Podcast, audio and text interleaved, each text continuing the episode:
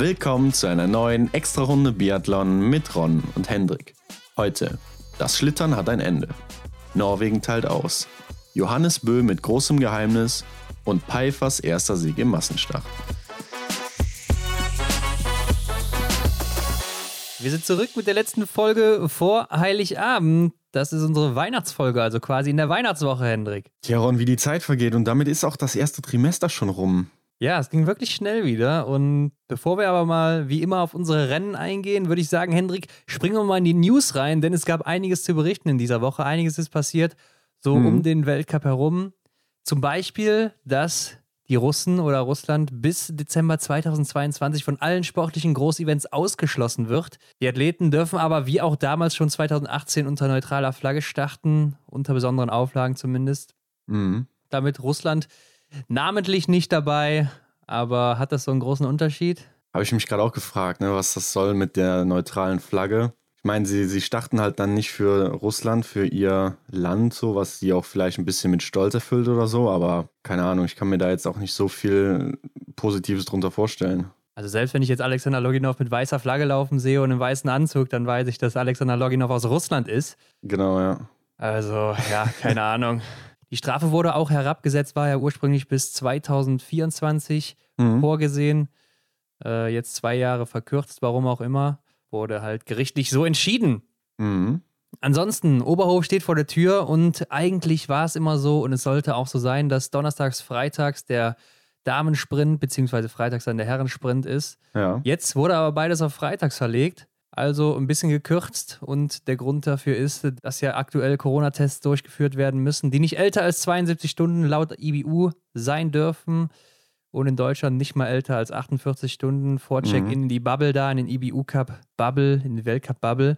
Also wollen die den Athleten damit nach Neujahr noch ein bisschen mehr Zeit geben, um dann rechtzeitig mit negativem Test am Start stehen zu können. Ich denke, das dient halt der allgemeinen Sicherheit irgendwo, macht schon Sinn. Ähm, jetzt hängt natürlich auch nicht irgendwie viel dran, dass da irgendwie ähm, Tickets irgendwie verkauft wurden. Offensichtlich ne, geht es halt in der Zeit nicht. Insofern hat der Zuschauer dann da auch eigentlich wenig äh, Nachteile. Und vielleicht ist es auch für den einen oder anderen äh, arbeitsmäßig einfacher, den Sprint ja. äh, der Damen dann äh, freitags zu gucken, statt donnerstags irgendwo. Das könnte natürlich sein. Die Uhrzeiten sind mir jetzt aktuell noch nicht bekannt. Ich habe auch noch nicht genau nachgeguckt. Mhm. Aber die stehen, glaube ich, schon fest. Was gab es sonst noch? Aus der letzten Woche haben wir ja ein bisschen über die Skiproblematik von Benedikt Doll berichtet, der sich Stimmt. ja da lauthals auch beschwert hat ja. nach dem Rennen direkt. Hat sogar Und, dann nochmal was auf Instagram gebracht dazu, ne? Ja, genau. Und er hat es ein bisschen wieder rausgenommen, weil er hat ja nach dem Rennen direkt gesagt, es hat sich angefühlt wie Körperverletzung. ja. Und dann gab es auch wieder einige Medienseiten, die dann einfach nur das Körperverletzung für die Schlagzeile rausnehmen. Mhm. Ne? Was dann natürlich direkt wieder für Aufmerksamkeit sorgt und äh, neue Leser oder auch äh, ja, Leute aufmerksam auf den Beitrag machen soll. Aber ich fand, es wurde ein bisschen zu hoch geschaukelt, weil so, wie das mhm. dann da dargestellt wurde, hat es auch gar nicht ausgedrückt, wie ich fand. Und wenn man Benny kennt, weiß man auch, dass er es so nicht ganz gemeint hat. Ja, sehe ich auch so. Ich denke einfach, dass er nicht zufrieden war, dass er jetzt wochenlang oder ein paar Rennen halt nicht so gutes Material hatte, aus seiner Sicht zumindest, und äh, ihn das jetzt genervt hatte. Mhm. Aber man muss auch sagen, dass andere Nationen, beziehungsweise Norwegen, doch häufig sehr gutes Material haben. Ne? Also ja, das ist wirklich wahr. Also, das sieht man auch im ersten Rennen der zweiten Woche. Da kann man nachher dann detailliert drauf eingehen. Also, ja. dass Norwegen hier klar der Spitzenreiter oder der Vorreiter aller Nationen ist, äh, sollte jedem klar sein. Aber auch Frankreich und äh, Schweden haben ja auch gezeigt, dass sie die Skipräparation ziemlich drauf haben. Ja. Hm, vielleicht hängt Deutschland da eventuell ein bisschen hinterher. Ja, können auf jeden Fall sein. Norwegen äh, hat vielleicht nicht immer den besten Ski, aber doch schon mal häufig. Und wenn sie nicht den besten haben, dann sind sie auf jeden Fall trotzdem konkurrenzfähig. Mhm. Und wir erinnern uns vielleicht auch noch an die letzte Saison. Da gab es den Massenstart in Annecy oder auch in äh, Novo Mesto, wo das ja ziemlich unausgeglichen war, wo Norwegen allen ja. weggelaufen ist und Deutschland in Annecy zum Beispiel sehr, sehr schlecht dran war. Mhm. Frankreich in Novo Mesto auch gar nicht von der Stelle kam. Das passiert in Norwegen eigentlich gar nicht. Mhm. Und irgendwas müssen die ja dann richtig machen. Aber wenn man auch mal jetzt auf Schweden, der aktuelle Vergleich guckt, da lief es in Kontiolahti auch wesentlich besser als in Hochfilzen, was die Skier angeht, oder? Äh, die Schweden sind einfach alle platt auf einmal. Ja, da gebe ich dir recht. Also in Kontiolahti sah das noch ganz anders aus. Jetzt hier auch in Woche 1 von Hochfilzen haben wir ja gesehen, dass die Schweden dann da eingebrochen sind. Ähm, ich kann mir nicht ganz vorstellen, dass es komplett dem Athleten geschuldet ist, weil ich denke mal so, von der einen in die andere Woche sollte man schon noch so die Leistung bringen können. Gerade weil die Saison halt noch so jung war. Ja, also ich denke, wenn jetzt der eine oder andere vielleicht ein bisschen Leistung verliert, aber wenn das die ganze Mannschaft ist, dann ist es doch mhm. sehr auffällig, wie ich finde.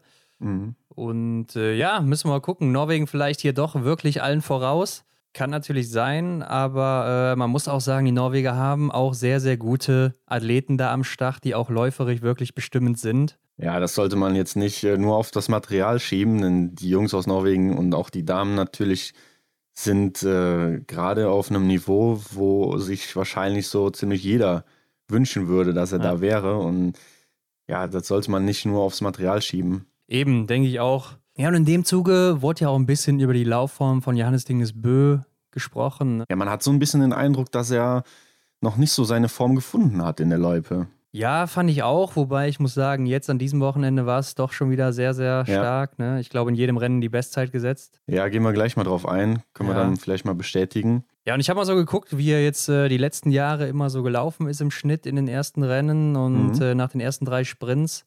Und äh, da war er immer so bei ja, 2017, 18 26,3 km/h, dann 18, 19 26,8. Dann 1920, letzte Saison sogar 26,87 km/h im Schnitt im mhm. Sprint. Mhm.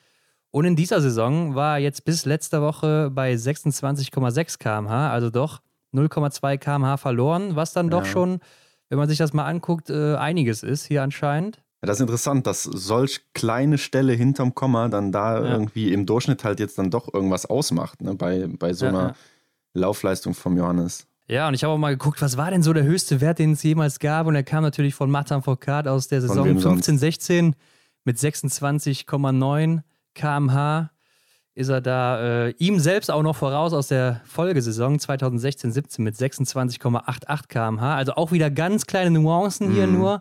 Aber da äh, ja, hat er damals echt nochmal einen rausgeholt. Und Johannes Dingsbö ist da bisher auch nicht rangekommen. Mhm. Hätte man vielleicht so auch nicht erwartet, oder? Nee, also für mich sah der Johannes immer sehr fit aus und ist natürlich jetzt immer noch so, keine Frage. Und, aber ich denke, er ist so einer, der da auch nochmal rankommen kann.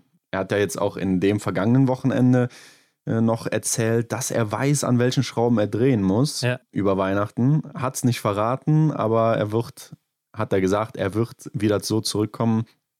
Und äh, ja, sind wir mal gespannt, was er dann im Januar reißen kann und ob er eventuell da nochmal der Favorit ist, der da äh, diese neue Laufzeit setzen kann. Ja, ich glaube aber auch, abgesehen davon ist er trotzdem läuferig nochmal allen ein Stückchen voraus. Ja. Ron, du hattest dich ja so ein bisschen was über die Regie aufgeregt letzte Woche von Hochfilzen Woche 1. Und da warst du nicht ganz alleine, ne? Wir hören ja schon mal ganz gerne ins Doppelzimmer rein. Schöne Stimmt, Grüße an der Stelle ja. an Pfeiffer und Erik Lesser. Hast du recht.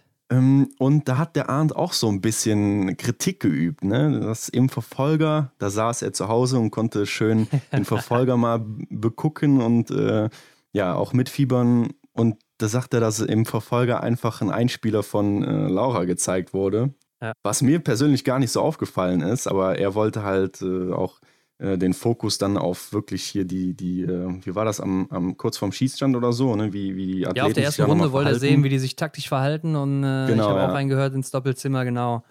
Und äh, er war da allgemein nicht zufrieden mit der Regie, hat noch ein paar andere Sachen äh, geäußert. Also Arndt da auch ziemlich aus der Haut gefahren, muss man sagen.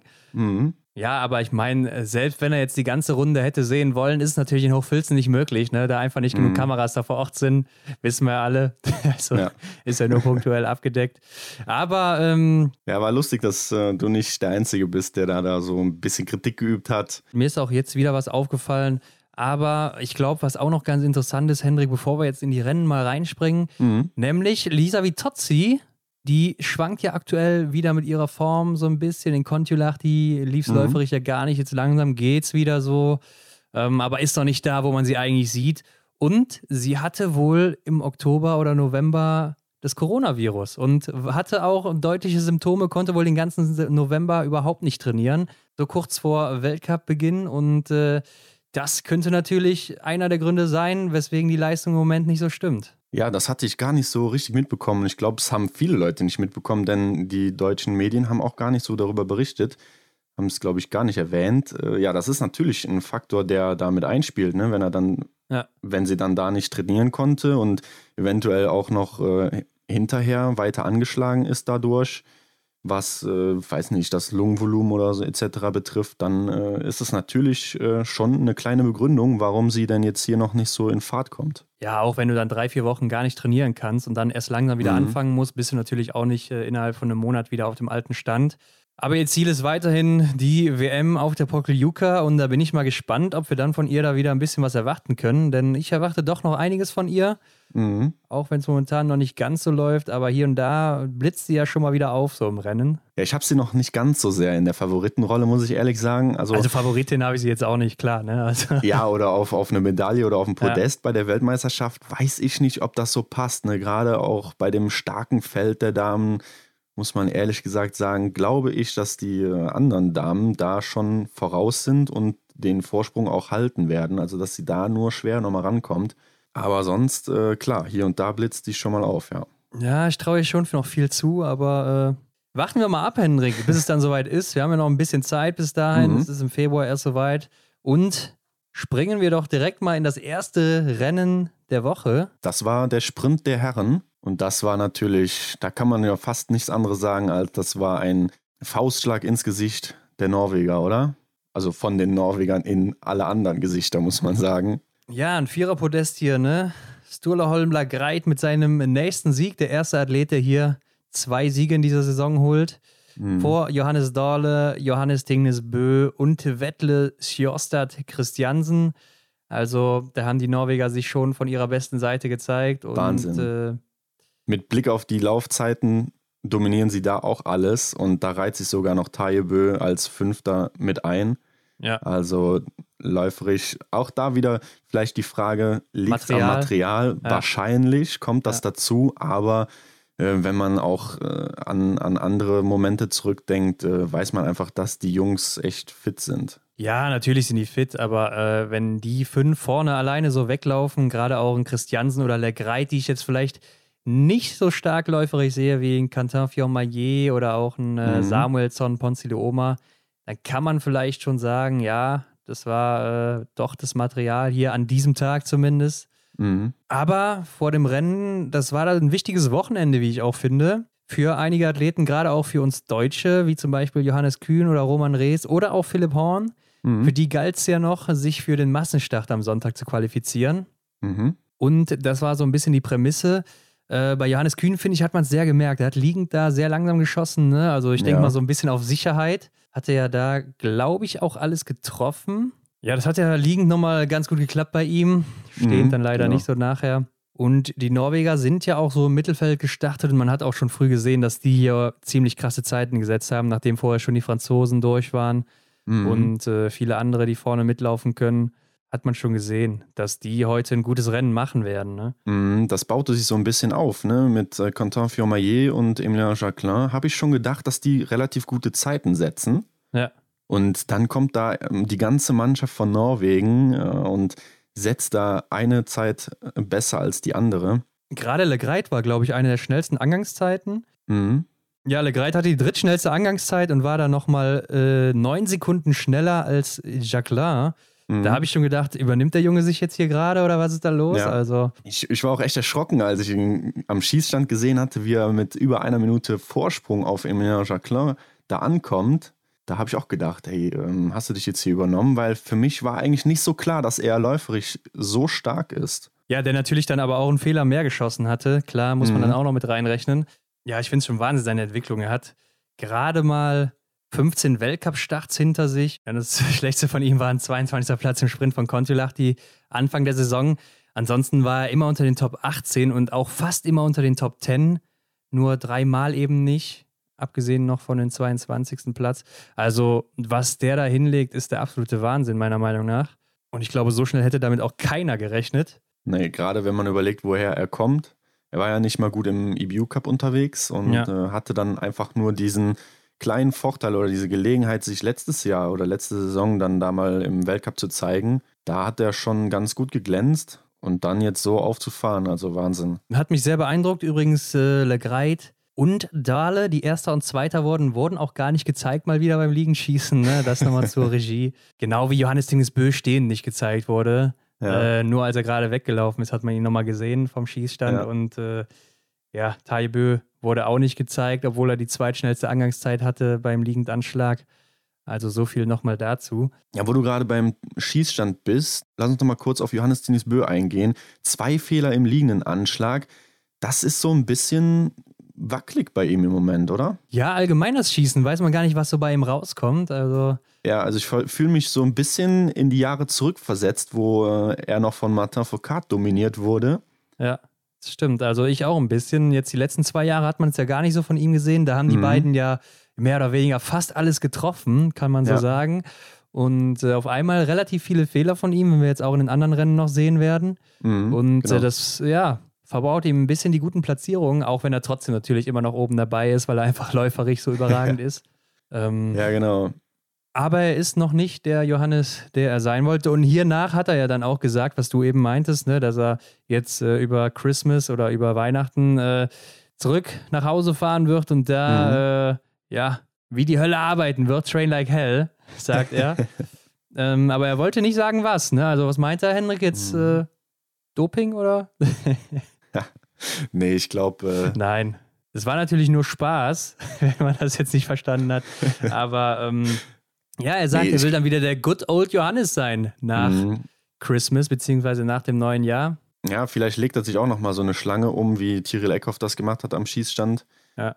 Oder stellt sich eine Rockband nebenan und ich weiß nicht, ich glaube, er wird schon ein bisschen was am Schießen machen, weil das ist halt jetzt sehr auffällig gewesen, auch an den vergangenen Tagen, die wir jetzt gesehen hatten. Und ja. Ähm, ja, ich glaube, läuferisch braucht der Johannes sich gar nicht so sehr weiterzuentwickeln, denn da ist er eigentlich noch auf dem Niveau, so wie wir ihn kennen. Ja, noch nicht so ganz, finde ich, obwohl es schon wieder bergauf ging. Aber er meinte, er weiß, was zu tun ist und es wird mhm. gut nach äh, Christmas, also im neuen Jahr.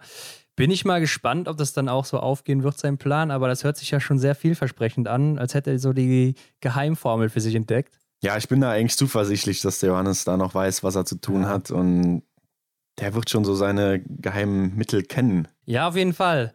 Samuelsson Platz 5, auch 10 Treffer. Äh, bin ich ein bisschen enttäuscht, läuferig, nur zwölfte Zeit hier. Lief mhm. da wohl nicht so gut für ihn. Hatte auch eine sehr späte Startnummer. Vielleicht war das auch hier wieder so ein bisschen das Problem. Wie, Stimmt, als 94. ist er ins Rennen gegangen. Genau, ähnlich wie die Norweger davor die Woche, wo sie ja auch mhm. mit der späten Startnummer ja, ein bisschen sich vielleicht vertan haben. Pietruschny macht sein bestes Saisonergebnis auf Platz 6 mit auch 10 Treffern hier. Mhm. Also hat ja auch nochmal ein gutes Rennen hingelegt. Der Weltmeister von 2019 in der Verfolgung, darf man nicht vergessen. Ja, stimmt. Mhm. Platz 7 und 8 in Frankreich von Quentin Fiormaillet und Emilien Jacquelin. Ja, wie gesagt, ne, wie ich eben meinte, ich dachte eigentlich schon, dass die da ja. recht gute Zeiten anbieten, aber dann kamen halt einfach die Norweger noch alle mit. Und ähm, was du meintest mit der Startzeit, mit der späten Startnummer, äh, Martin Ponzoloma mit der 100 gestartet auf Platz 9 und wenn man in die Laufzeiten blickt, sieht man hier auch 11. Laufzeit von Martin Ponzoloma und Sebastian Samuelsson die 12. Laufzeit. Also könnte das schon so ein bisschen äh, der Wahrheit entsprechen, ne, dass diese späte Startnummer ein, ein ausschlaggebender Punkt war. Kann natürlich auch sein, dass es auch einfach am Material lag, dass es an dem Tag bei den Schweden nicht so gepasst hat. Mhm. Ähm, ja, Ponce hat ja auch ein sehr gutes Wochenende dann noch gehabt danach, ähm, kann man nicht anders sagen. Jacquelin wurde sogar noch überholt auf der letzten Runde von äh, Quentin Fiormaillet. Ja. Hatte ich auch nicht mehr unbedingt mitgerechnet, da Jacquelin ja auch sehr stark unterwegs war, aber hat dann auch genauso stark abgebaut auf der letzten Runde. Tajebö ist dann etwas zurückgefallen. Genau, Platz 14 mit zwei Schießfehlern. Ja, das war mindestens einer zu viel, wenn nicht sogar zwei. Also mhm. äh, war der langsamste Norweger, auch mit der höchsten Startnummer hier. Also vielleicht hat es dann doch was damit zu tun gehabt. Ja, es gibt noch den äh, nachgerückten oder den, den eingesprungenen Anders Andersen. Stimmt, hat sich aber auch ganz gut verkauft. Für Björntegar ist er ein, eingesprungen. Mit der 16. Stimmt. Laufzeit fällt er hier so aus dem norwegischen Muster raus. Stimmt, Björntegard mit Rückenproblemen hat dann abgesagt und ist abgereist nach Hause. Mhm. Ja, aber ich finde, dafür, dass er hier einfach reingeschmissen wurde und das erste Weltcup, beziehungsweise überhaupt Wettkampfrennen für die Saison für ihn ja, ja. Ähm, mit 16. Laufzeit und 24. Platz, zwei Fehler, es sind klar zu viel, aber läuferisch hat er sich doch hier angeboten und da sieht man auch einfach wieder, wie stark die Norweger sind. Eigentlich sollte Sivert Backen nachrücken, der ist aber wohl gesundheitlich ah. auch nicht so gut unterwegs gewesen. Der hat ja mhm. auch im äh, Sommer ganz gute Ergebnisse gehabt. Und äh, das war der Überraschungssieger aus dem Sprint bei den norwegischen Meisterschaften, wenn du dich noch mhm. erinnerst. Ja, ja, ich erinnere mich. Der da, glaube ich, sogar mit einem Fehler mehr Johannes Dingesbö und alle anderen Norweger geschlagen hatte. Also eine unglaublich gute Laufzeit dahingelegt hatte. Ja, den hätte ich hier gerne gesehen. Also. Ja. Ja, aber. Wir müssen, wir müssen mal hier ein bisschen was runterscrollen, denn ich finde noch keinen Deutschen.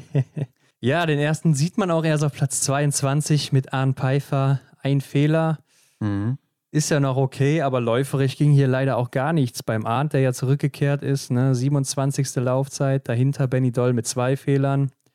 Fast ja. zeitgleich die beiden, aber Benny dann doch was schneller unterwegs, aber auch noch nicht so, wie man ihn kennt.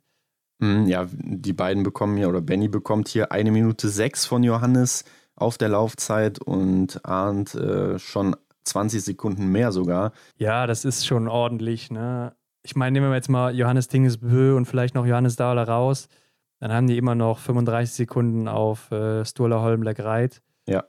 Und das ist auch schon relativ viel. Aber auch bei Erik Lesser ging nichts. 46. Platz, zwei Fehler. Ja, läuferig auch überhaupt nicht klargekommen mit der 39. Laufzeit, nachdem es ja mhm. vorher so gut lief, die ganzen Wochen bei ihm.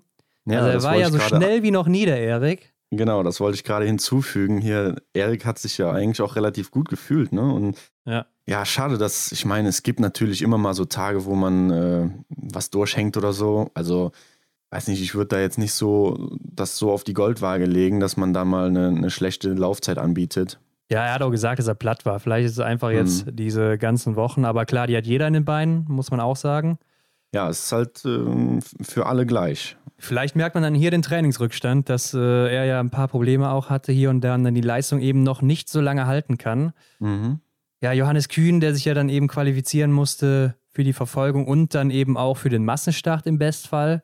Ja. Nur 54. mit leider drei Fehlern, wie eben schon angesprochen, liegend lief es ja gut, aber auch läuferig im Bereich von Arndt Pfeiffer. Mhm. Roman Rees haben wir noch vorher auf Platz 63, auch mit zwei Fehlern. Und von dir angesprochen, Philipp Horn auf Platz 68 mit ja, leider vier Fehlern. Ja, damit hatten beide dann auch schon Weihnachten mehr oder weniger, konnten nach Hause fahren. Ich glaube, Roman war noch am Start. Den konnte man auch sehen im Massenstart im Fernsehen. Ähm, ja, aber auch nur, hätte es dann nicht mitgelaufen, oder? Nein, ist nicht mitgelaufen. Er stand nur da an der Strecke und hat äh, ja, ich glaube, er musste zugeguckt. Mit, ich glaube, er musste auf Benedikt Doll warten, denn die fahren ja, glaube ich, ja. immer zusammen. Ja, er hatte Hause, eventuell ne? auch noch die Chance oder eine ganz, ganz, ganz, ganz, ganz, ganz kleine Chance, noch im Massenstart zu starten aufgrund seiner äh, Punkte so. bzw. des Nachrückerverfahrens. Ja. Aber da waren noch einige Leute vor ihm. Ja, auch hier läuferig äh, 67. Zeit, 2 Minuten 5 zurück, zwei Fehler auch geschossen. Roman ja eigentlich ein sehr guter Schütze, der muss schon treffen, damit er vorne dabei ist. Mhm. Aber das wäre hier auch so nichts geworden. Schade, dass er da im Moment nicht mithalten kann. Ja, und ich habe so mitbekommen, dass es angeblich das schlechteste Ergebnis seit acht Jahren sein soll von den Herren. Ah, okay, ja. Äh, hab da jetzt keine genaue Quelle, beziehungsweise keine genaue Garantie, dass das auch stimmt. Aber wenn es so stimmt, dann ist ja so ein bisschen äh, Hochfilzen mit einem ja. kleinen Fluch belegt, oder? Letztes Jahr die Damen. Ja, aber wenn wir nochmal an 2017 denken, ne, wo Laura Dahlmeier ja alles gewonnen hat, Simon Schemp Weltmeister geworden ist, äh, mhm. Benedikt Doll Weltmeister geworden ist, dann läuft es ja doch eigentlich ganz gut in Hochfilzen. Ja, ja. Aber die letzten zwei Jahre, ja, ging es so, kann man sagen, eher durchwachsen. Philipp Horn, vier Fehler, war in der zwei Liegen, zwei stehend. Hast du gehört, wie er nach dem Liegenschießen äh, gerufen hat? Ach nee, man hat es richtig gehört ja, in der Kamera. Ja, genau. Das ja. hat man gut gehört. Also. da war der Philipp anscheinend schon bedient, aber ist auch mhm. ärgerlich. Mhm. Da kommt er hier gerade zurück und dann so ein Start und äh, du bist direkt raus. Das, äh, glaube ich, hat ihm schon sehr wehgetan. Mhm, ja, kann man gut nachvollziehen. Ja, Hendrik, und das war ja dann so ein bisschen das Einleiten der norwegischen Festspiele hier in Hochfilzen, kann man schon sagen.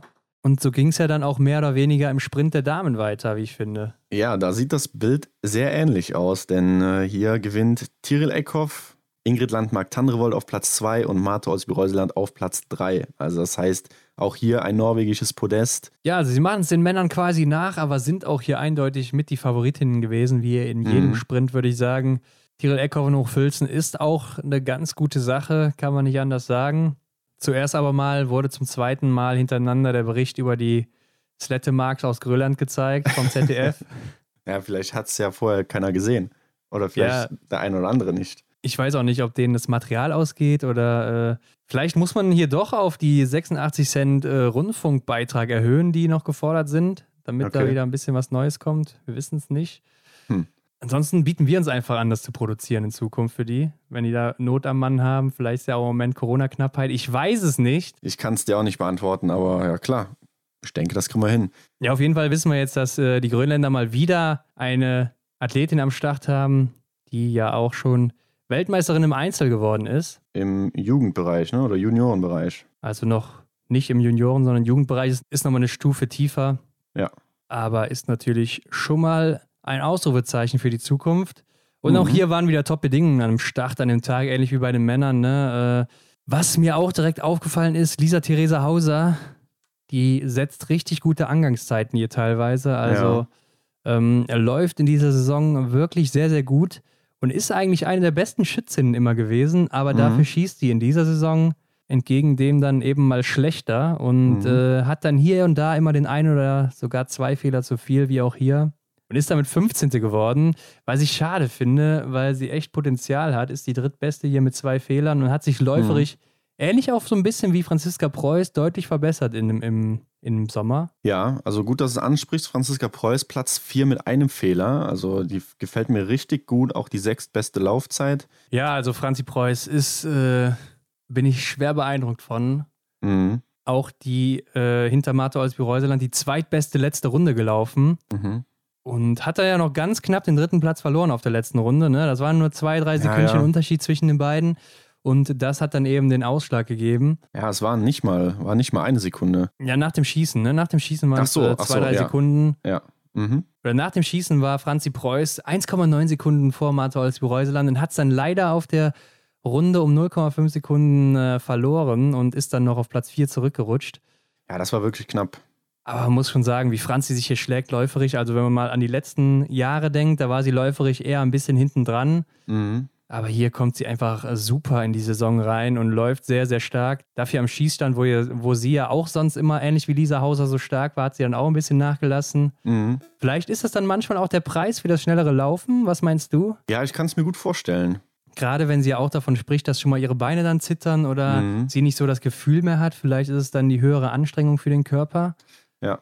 Hinter Franzi die beiden Schwedinnen und Öberg-Schwestern Elvira und Hanna auf Platz 5 und 6, auch mit einem Fehler. Und Franzi hat die beiden auch geschlagen. Ja, ich hatte irgendwie so ein bisschen das Gefühl, dass es der Tag der Randtreffer war. Denn äh, hier hätte auch die eine oder andere Scheibe mehr stehen bleiben können. Obwohl du ja schon sagtest, dass es eigentlich relativ gute Bedingungen waren. Ja, wo hast du das gesehen? Bei wem? Ähm, ja, ich habe jetzt gar nicht so detailliert einen Namen aufgeschrieben, aber es ist mir schon, ich glaube, bei Martholz Bereuseland sogar auch. Ja. Dass man, dass man da viele Spritzer am, am, äh, am stehenden, wie sagt man dazu, am, am stehenden Ring, stehenschießen Ring äh, gesehen hatte. Ja, das ist mir in letzter Zeit ein bisschen häufiger bei Johannes Dingesbö auch aufgefallen, dass er schon mal öfters Glück hatte. Ja. Und äh, noch so Randtreffer dann reinging, beziehungsweise die Scheibe dann gefallen ist. Mhm. Ähm, ja, ansonsten was mir noch auffällt, hier Lynn Persson meldet sich zurück mit einem achten Platz und einem Fehler. Die war ja in Kontilach die so die schwächere Schwedin, ein bisschen hinten dran. Ja. Aber äh, war ja sonst auch eine immer der guten. Dorothea Viera auf Platz 10 mit einem Fehler.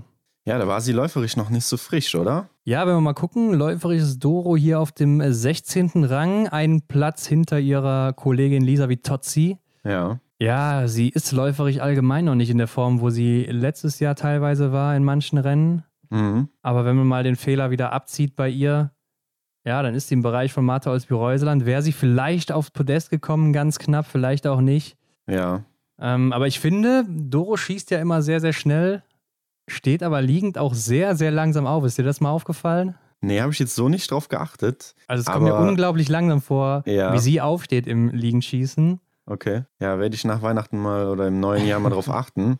Ja, wer weiß, aber vielleicht ist es einfach so ihre Routine, ne? Ihr, ihr Ablauf. ja, klar. Aber ich glaube, da verliert sie vielleicht auch schon mal hier ein, zwei Sekunden. Und das kann natürlich dann schon mal spielentscheidend sein. Ähm, Janina Hettich, top nochmal ihr Ergebnis vom Sprint der letzten Woche. Also absolut. Da muss ich jetzt mal hier, hätte ich einen Hut an, würde ich einen Hut ziehen. äh, denn hier null Fehler, 13. Platz. Ähm, auch, ich greife jetzt schon mal was vor, auch das ganze Wochenende von ihr natürlich. Wahnsinn. Also, Wahnsinn, genau, kann man ja. nicht anders sagen. Also da einfach mal den Hut ziehen, denn äh, die Nina hat sich hier richtig gut gezeigt. Ja, klar, ich glaube, läuferig ist so halt echt die große Baustelle bei ihr, wenn sie das in den Griff kriegen würde. Aber mhm. im Schießstand ist es richtig gut hier gelungen mhm. bei ihr am Wochenende. Also wirklich top. Ganz im Gegensatz zu Denise Herrmann, die ja hier schon wieder im dritten Sprint hintereinander drei Fehler schießt in den Filzen. Ja, bietet hier die zehnte Laufzeit. Das heißt, auch nicht ihr Ding, ne? Also zehnte Laufzeit mh. für Denise Herrmann, selbst mit drei Strafrunden. Das kann einfach nicht sein. Und äh, sie hat auch danach im Interview sich ziemlich, ja, trotzig geäußert, würde ich sagen. Ja, vielleicht mhm. bin ich einfach 5% schlechter geworden. Keine Ahnung, woran es liegt. Ja, also, ja. Sie weiß es selber nicht, äh, ob sie da irgendwas falsch gemacht hat oder ob sie einfach noch äh, nicht wirklich regeneriert ist. Woran es genau liegt, kann sie wohl selber nicht sagen. Ja, ich denke, dann, gerade dann ist es ja auch schwer, ähm, eine gescheite Antwort zu geben, ne? wenn du halt selber auch gar nicht weißt, woher es kommt und alle wollen jetzt was von dir, ja. alle sehen, dass du nicht ganz auf dem Level bist, wo du dich eigentlich wohlfühlst und dann, ja, bekommst du diese Fragen und, und alle wollen wissen, woran es liegt und du kannst es dir gerade selber nicht erklären, dann ist natürlich schwer, die richtige Antwort zu finden. Ja, ganz klar. Also ähm, ich kann mir auch vorstellen, dass sie da sehr frustriert ist, weil sie sonst einfach mhm. die Laufbestzeiten setzt und im äh, Sommer super gut gearbeitet hat. Sie hat bei den deutschen Meisterschaften ja auch da Weltklasse-Leistungen angeboten. Ja, und dann definitiv. Fängt die Saison an und es läuft einfach nicht. Mhm. Bin ich mal gespannt, ob sie dann im Januar endlich zurückkommt und äh, in gewohnter Form ist. Aber auch bei Vanessa Hinz läuft sie läuferig gar nicht. Mit einem Fehler sehe ich sie äh, wesentlich weiter vorne als Platz 26. Ne? Läuferig nur ja. die 45.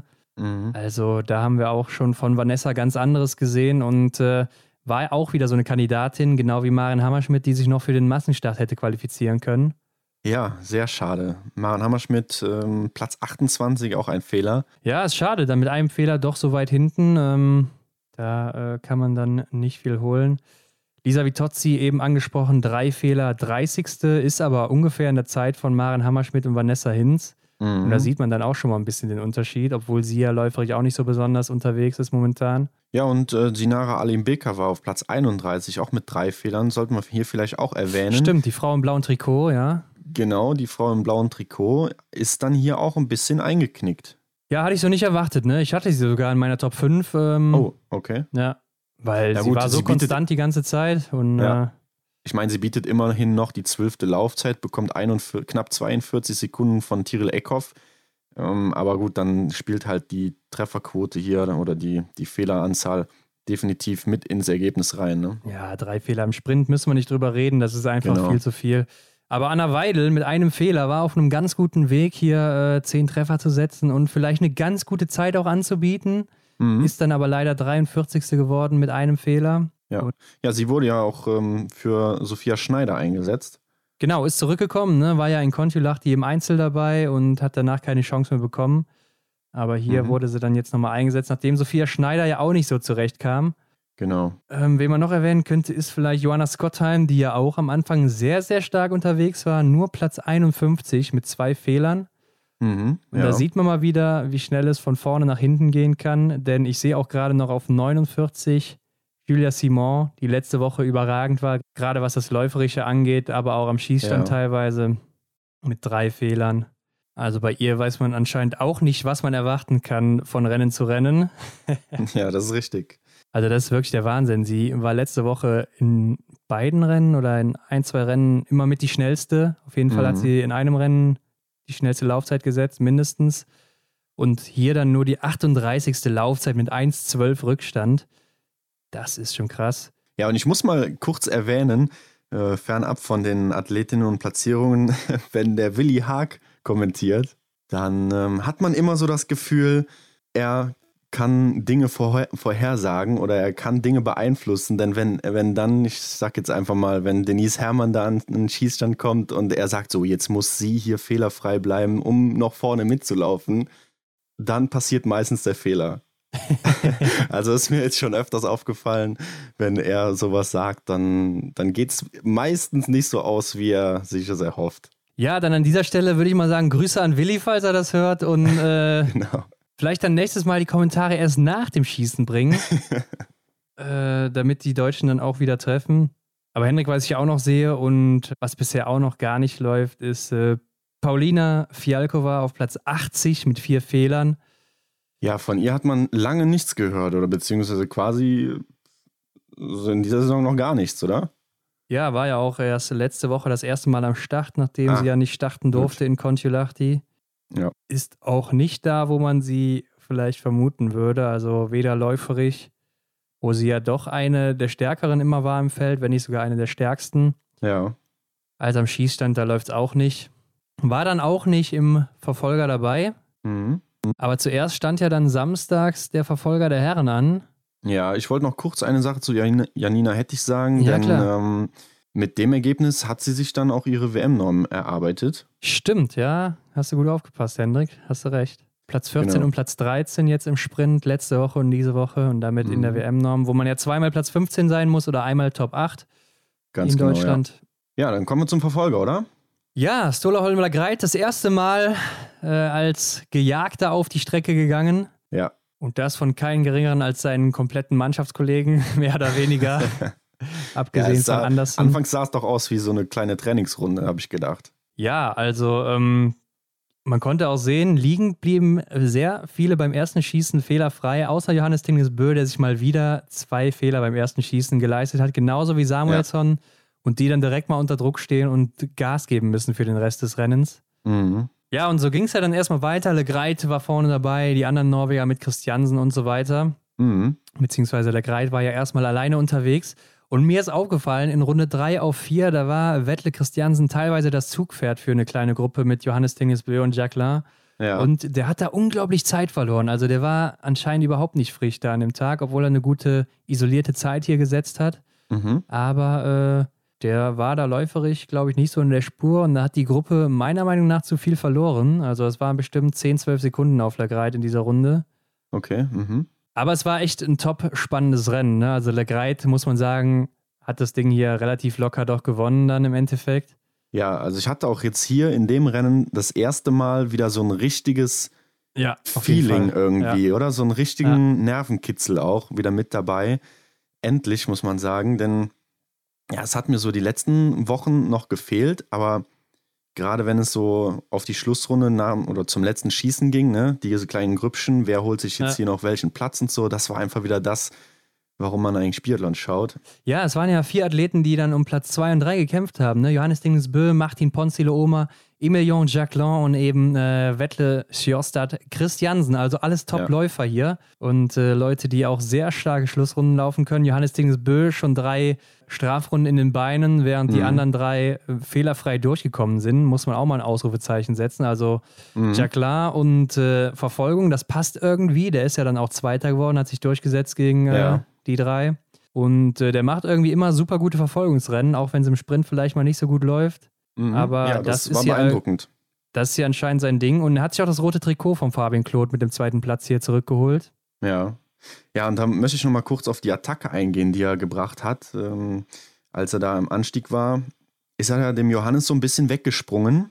Ja. Und das erinnerte mich so ein bisschen an Martin Foucault. Also, ja, das wollte ich auch noch sagen, genau. Ja, das, das war wieder so eine Szene, wo man einfach dachte, ey, geil. So, das war ja, einfach cool zu, anzuschauen. Da kann ich auch nochmal empfehlen, Martin Foucault, ich glaube Holmenkollen 2017, als ja. er Johannes Tinges Böder im Anstieg wegspringt, falls du es noch kennst.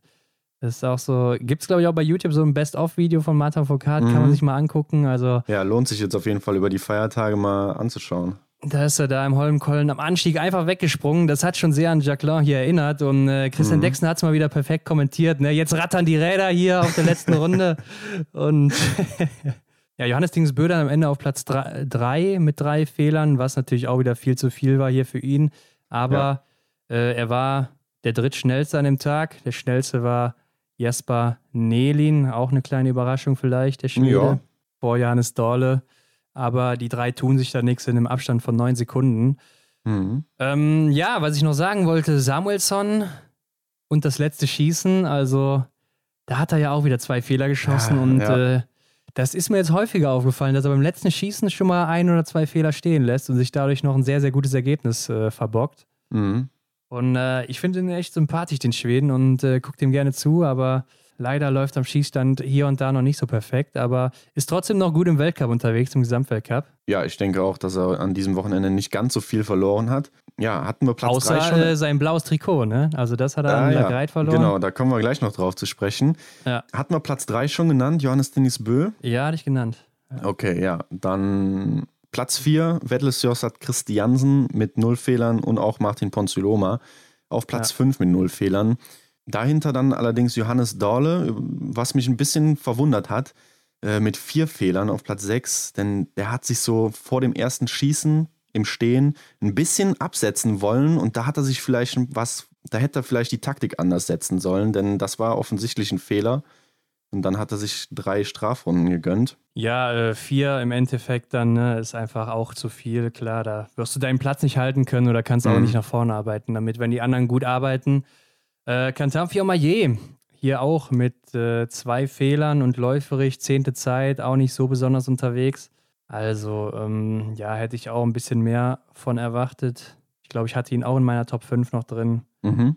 Aber Simon Eder mal wieder fehlerfrei 20 Treffer gesetzt. Ich glaube, der Mann hat einen neuen Rekord gesetzt hier, aber da kommen wir nach dem Massenstart nochmal drauf. Ja, ja, okay. Ja, er kommt von Platz 25 auf Platz 9 rauf.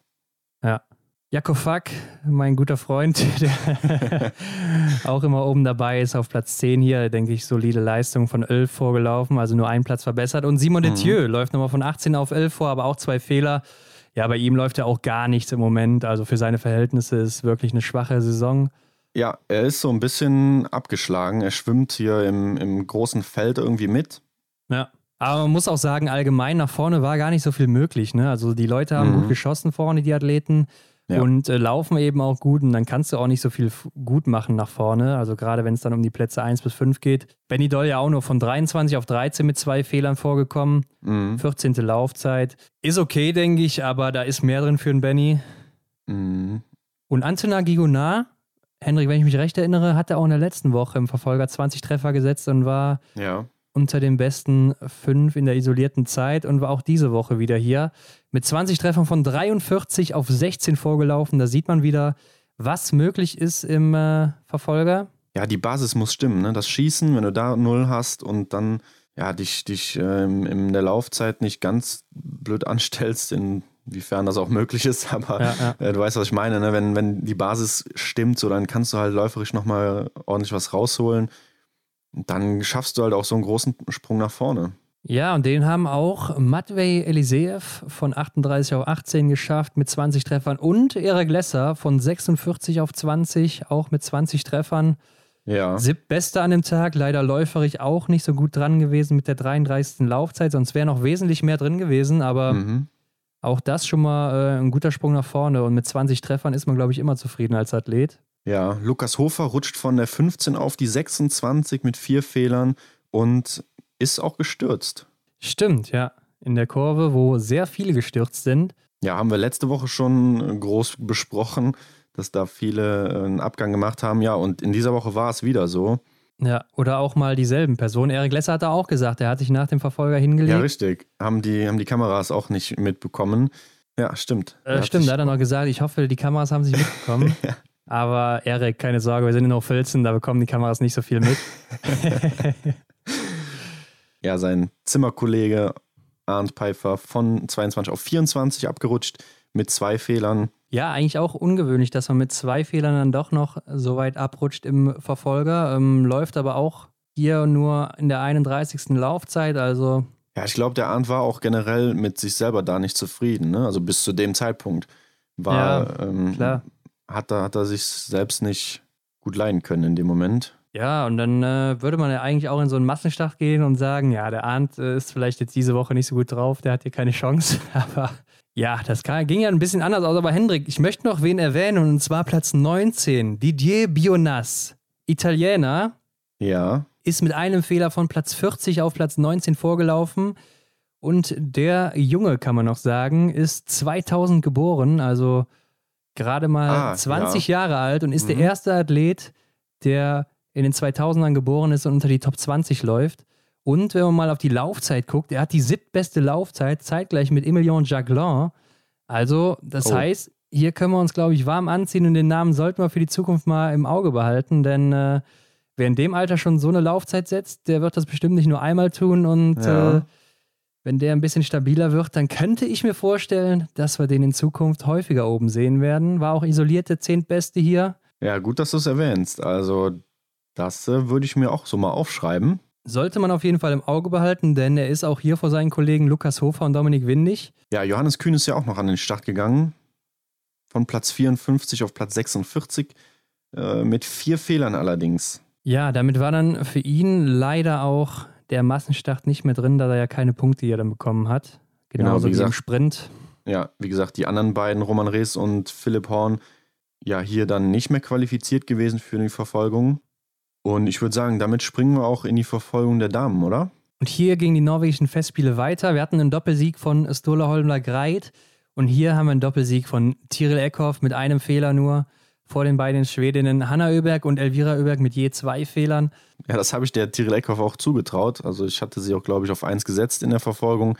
Ja. Ingrid Lammer-Tandrevold auf Platz 4 und Dorothea Viera, die von der 10 kam, auf die 5, auch mit einem Fehler nur. Ja, die, war ja, die drei waren ja noch zusammen. Elvira Oeberg, Ingrid Landmark-Tandrevold und Dorothea Viera haben um Platz 3 ja. gekämpft und äh, Doro ist dann noch gestürzt auf der letzten Runde. Sah aber meiner Meinung nach auch nicht mehr so frisch aus und äh, mhm. Ja, ich glaube, da hätte sie auch nicht gut ausgesehen auf der letzten Runde. Ich weiß es nicht, ne? wir können es nur mutmaßen. Ja. Dahinter Franzi Preuß mit zwei Fehlern auf Platz 6. Ist dann von Platz 4 zurückgefallen, auch schade. Mhm. Marto als Behäuseland rutscht von 3 auf die 7 und leistet sich vier Fehler. Ja, war läuferig gut unterwegs mit der vierten Laufzeit. Ne? Schnellste hier übrigens mhm. Julia Simon, ich habe es eben noch angesprochen, die ja, genau. äh, im Sprint so langsam war und auf einmal ja. am nächsten Tag hier die schnellste ist. Also mit ihr kann man irgendwie nicht rechnen. Oder hey. mit ihr muss man rechnen, aber man. Aber man weiß nicht wann. Das können wir so festhalten. Das trifft es ganz gut, ja. Martha aus Vireuseland. Ja, äh, ging ja auch so ein bisschen ums gelbe Trikot hier, ne? Hanna Oeberg gegen Martha aus Vireuseland, so ein bisschen ja. der Kampf. Und äh, es wurde sehr, sehr knapp danach, denn Hanna Oeberg ist dann auf vier Punkte rangekommen an Martha aus Reuseland. Mhm. Für den letzten Massenstart, der ja dann am nächsten Tag anstand. Und äh, ja, das wurde auf jeden Fall sehr, sehr spannend. Äh, Lynn Persson bleibt auf Platz 8, also hat hier auch wieder ein Top-Wochenende für ihre Verhältnisse gezeigt. Ja. Und dahinter Denise Herrmann, die zweitbeste des Tages hinter Julia Simon, die die beste war. Mhm. Von 23 auf 9 vorgelaufen, Zwei Fehler insgesamt. Ja, drittbeste Laufzeit von Denise. Also die Beine scheinen da jetzt äh, nicht mehr das Problem gewesen zu sein. Ja, auf jeden Fall. Und äh, Material hat anscheinend dann auch gestimmt. Und ähm, bei Franzi Preuß hingegen, wo wir eben drüber gesprochen haben, war die Laufzeit ein bisschen abgefallen. Ne? Ist hier auf ja. Rang 23 läuferig, obwohl sie vorher so stark war, hinter Dorothea Vera, Lisa Vitozzi.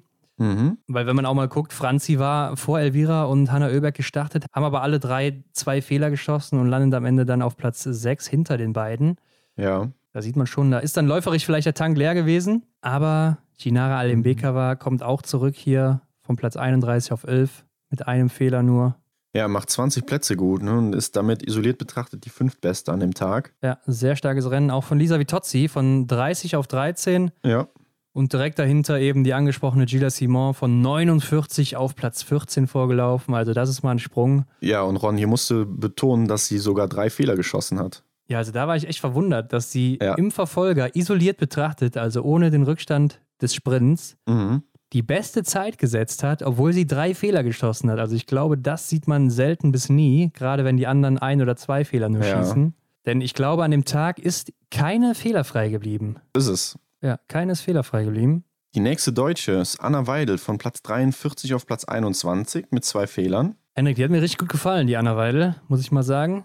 Ja, war also, auch läuferisch hinter Franziska Preuß auf Platz eben. 24. Wenn wir jetzt mal gucken, Maren Hammerschmidt und Vanessa Hinz sind ja. läuferisch wesentlich weiter hinten, nämlich Maren Hammerschmidt auf 51. Maren Hammerschmidt auf 51 und Vanessa Hinz auf 42 in der Laufzeit. Und mhm. Äh, Anna Weidel hier die drittschnellste Deutsche gewesen im Bereich von Dorothea Vera, Lisa Vitozzi, Franziska Preuß. Also meiner Meinung nach sollte man die Anna erstmal mitnehmen jetzt. Ja, sehe ich ähnlich wie du. Also man, man sollte der Anna vielleicht noch ein bisschen mehr Gewöhnung geben. Das heißt, man, man sollte sie einfach, so, so wie du sagst, auch weiter mitnehmen und, und ihr die Starts möglich machen. Denn ich glaube, ähm, ja, sie kann sich hier noch gut entwickeln. Klar ist jetzt eine Dorothea Viera nicht auf ihrem, ähm, auf ihrem Bestleistungsstand zurzeit. Aber äh, ich glaube, das motiviert auch, wenn man selber jetzt so als Athletin oder als Athlet mal in so eine Liste reinschaut und sieht, oh, ich bin nur zwei, drei Plätze, was die Laufzeit betrifft, hinter so einer Titelverteidigerin, dann äh, kann das schon wahrscheinlich was mit, mit einem machen. Ne? Und auch Tiril Eckhoff ist ja in, äh, in erreichbarer Nähe mit Platz okay, 18. wir müssen, müssen natürlich sagen, dass Tiril Eckhoff äh, wahrscheinlich auf der letzten Runde ein bisschen Piano gemacht hat. Ja, gut, okay, das kann man jetzt vielleicht nicht ganz so als gutes Beispiel nehmen. Aber wenn man auch guckt, an dem Beker war es auch nur 14 Sekunden vor ihr oder 13. Mhm. Also, ähm, das ist eine solide Zeit. Und wenn man dann auch sieht, dass sie die drittschnellste Deutsche ist hier in dem Rennen, klar, es ja. ist ein Rennen, darf man auch nicht überbewerten, aber ähm, das haben wir von den anderen Deutschen bisher noch nicht gesehen, muss man jetzt einfach mal so sagen. Mhm, und genau. äh, von daher finde ich, ist das schon ein Ausrufezeichen. Und Anna Weidel ist auch eine der schnellsten am Schießstand. Das ist immer so. Und wenn man auch hier mal guckt, ist sie nämlich die fünf schnellste hier gewesen in der Range Time. Also ähm, mhm. holt da auch immer unglaublich viel Zeit raus, ist eine gute Schützin. Also hier auch ja zwei Fehler, okay. Ich denke, das ist in Ordnung für einen Verfolger. Klar willst du immer fehlerfrei durchkommen, aber ähm, mhm. für mich hier ein super Rennen gemacht. Und die ist auch knapp daran gescheitert, äh, nicht im Massenstart dabei zu sein. Also die war da auch im Nachrückerverfahren auf Platz 2, 3 oder sowas. Also wäre mhm. fast reingerückt, wenn da jemand ausgefallen wäre. War leider nicht der Fall. Dafür, Janina, hätte ich dahinter auch mit zwei Fehlern 22. Mhm. Maren Hammerschmidt mit drei Fehlern im ersten Liegenanschlag sogar, danach alles fehlerfrei gewesen, auf ja. Platz 36 zurückgefallen, damit leider nach sehr gutem Start in Kontiolahti auch nicht dabei im Massenstart und Vanessa Hinz mit Platz 45 und fünf Fehlern keine Punkte mehr gesammelt mhm. und auch nicht dabei gewesen im Massenstart und konnten damit schon die Heimreise antreten, beide. Ja, und ähm, hier muss ich auch wieder einen Sturz melden, denn Janina Hettich ist auch Stimmt. gestürzt hier. Und das wird nicht das letzte Mal gewesen sein für sie. ich glaube, sie ist sogar im Sprint auch gestürzt. Ja, sie ist dreimal gestürzt äh, im, äh, ja. in Hochfilzen also diesen, an diesem Wochenende. Ja, unter vielen Aspekten, glaube ich, sind die Athleten echt froh, dass jetzt Hochfilzen Geschichte ist und erst wieder in nächster Saison ansteht. Ja. Und dann ging es rund, Hendrik. Der erste Massenstart der Saison stand auf dem Plan. Bei den Herren zunächst am Sonntag. Mhm, so war's. Ich muss ehrlich sagen, ich habe auf die ersten Runde ja erwartet, ne? Auf Platz 1 Johannes Dingesbö, auf Platz 2 Stola Holmler Greit und auf Platz 3 war Johannes Dahle, dass die von vorne weg das Tempo machen werden. Ja, ja. Aber es war nicht so, ne? Also war vielleicht dann schon auch ein Zeichen dafür, dass das Material nicht so überragend war, beziehungsweise dass es gleichwertig war mit den anderen? Oder haben vielleicht auch einfach, ja, eine normale, lockere Runde anbieten wollen zu Beginn? Mhm. Ja, vielleicht wollten sie auch einfach schauen, was die anderen Leute machen, denn äh, es war, wie gesagt, der erste Massenstart überhaupt in der Saison. Ja. Und vielleicht teilt man sich da das Rennen dann nochmal ein bisschen anders ein und, und gibt halt nicht erstmal ja, so Vollgas. Hätte ich so erwartet auf jeden Fall und äh, mhm. kam dann aber nicht so. Man konnte aber auch sehen, dass so einige Franzosen in den Abfahrten schon mal äh, aufrecht sich hingestellt haben. Also das spricht ja dann dafür, dass sie äh, ganz gutes Material hatten. Auch bei den ja, Deutschen hat man es hier und da mal gesehen. Mhm. Ähm, auch bei den Schweden so, ähm, dass sie da locker hinterherkamen. Also ich denke, es waren faire Bedingungen für alle. Mhm. Ja, und du hast es eben schon mal angesprochen, hier gab es dann einen Trikotwechsel, denn das blaue Trikot hatte nicht mehr Sebastian Samuelsson um, sondern trug jetzt Dola Holmler Greit. Stimmt, ja. Ja, und äh, was soll man groß drum rumreden, ne? Arndt Pfeiffer gewinnt hier ja. mit 20 Treffern den Massenstart. Was für ein Rennen vom Arndt. Wer hätte das gedacht nach den zwei Tagen zuvor? Unglaublich, und, äh, ja.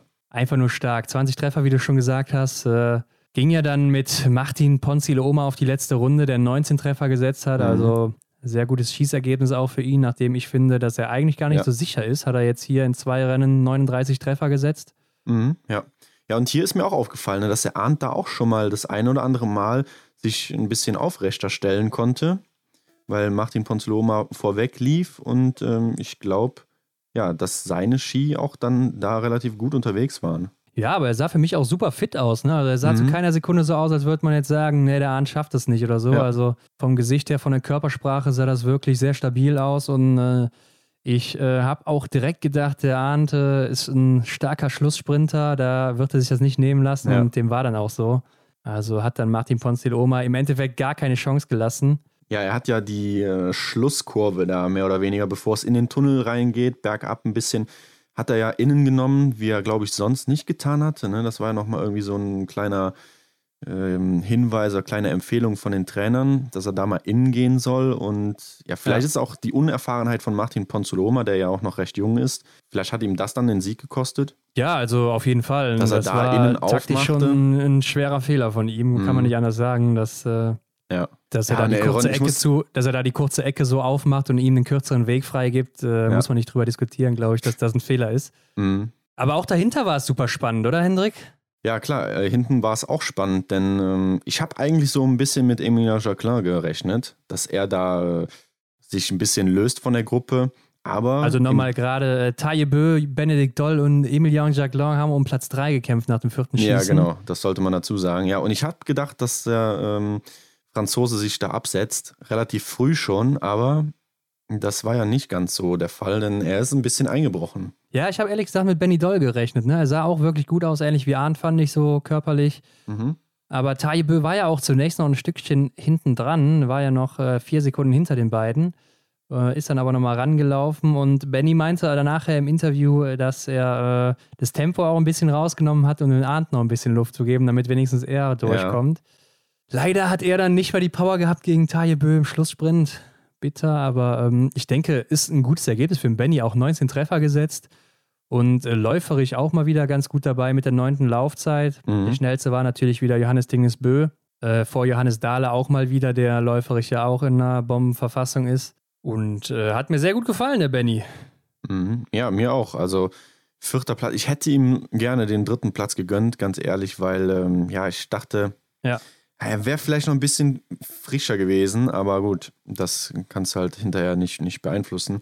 Was ich noch erwähnen wollte, ist, dass Johannes Tinis Bö nach den Fehlern, die er in der Verfolgung gemacht hat, äh, was das Liegenschießen angeht, habe ich gedacht, so jetzt, er hat das im Kopf und, und äh, geht, das, geht das Liegenschießen so langsam an. Ist dir das auch aufgefallen? Also ist er recht gut durchgekommen. Ja, er ist auch bei der Range Time nur so um Platz 17 rum, also Liegend hat er ähm, alles getroffen. Beim ersten Liegenschießen, ja, da hat er auch äh, relativ lange gebraucht, hast du recht. Ähm, ich glaube, er wollte ja auch einfach Treffer vor Zeit setzen, da er doch gemerkt hat, dass er läuferisch wieder gut dabei ist und dann mhm. äh, so das Feld aufrollen könnte. Aber wenn man dann nicht trifft, äh, geht das natürlich nach hinten auch los.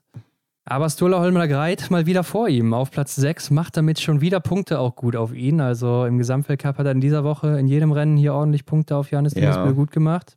Mhm. Äh, Stola Holmler Greit, muss ich auch mal sagen, der läuft ja immer vorne weg, wenn er mal hier äh, in einer Gruppe dabei ist und macht das ja. Tempo. Mhm. Da bin ich schon echt schwer beeindruckt, dass er das einfach so durchzieht in den jungen Jahren. Ja, aber da muss man auch mal überlegen, was er für ein Selbstbewusstsein hat. Ja, eben. Gerade, ich meine, er hatte auch irgendwie nichts zu verlieren. Also er geht einfach in die Rennen rein, macht sein ja. Ding und äh, anscheinend kommt dann sowas bei raus, dass man dann eben mal dreimal gewinnt hier. Auch der erste überhaupt, der hier zwei Siege holt in dieser Saison, beziehungsweise jetzt ja drei nach dem Verfolger. Ja. Ja, einfach Wahnsinn, der junge Norweger. Auf Platz 8 Sebastian Samuelsson. Zwei Fehler auch mal wieder hier leider. Und dahinter auch Canton Fillon-Maillet. Zwei Fehler auch. Äh, läuferig auch nur die achte Zeit. Ja, von, von ihm hätte ich mir definitiv mehr erwartet. Also ich hatte ihn sogar auf 1 gesetzt. Ja, ich hatte ihn auch auf zwei, glaube ich, gesetzt, gerade nach dem Verfolger letzte mhm, Woche. Ganz genau. Wo er so stark war äh, mit Jagler, hatte ich gedacht, dass äh, vielleicht der Verfolger gestern nur ein kleiner Ausrutscher war. Mhm. Aber er ist ja auch läuferig noch nicht in der Form, wo er mal war in der letzten Saison. Nee, da fehlt einiges. Ja. Ich hatte gedacht, er ist auf einem guten Weg, dass er da wieder hinkommt, aber jetzt so zur Zeit denke ich, dass es noch nicht so passt. Ne? Wenn man hier auch die Laufzeit betrachtet, zwölfte Laufzeit. Zwölfte Laufzeit, ja. Ja, war sogar auch äh, nach dem vierten Schießen noch vor Samuelsson und vor Johannes Dingesbö und hat dann äh, mhm. auf beide noch verloren. Ja, Johannes Dahle, Platz 15 mit vier Fehlern. Aber ein kurzer Einwand, Hendrik. Ich muss noch ja. sagen, Johannes Dingesbö nach dem vierten Schießen auch auf Platz 12 rausgegangen und ist dann noch auf Platz 7 äh, reingekommen. Also hat er wieder einiges gut gemacht auf der letzten Runde. Ja.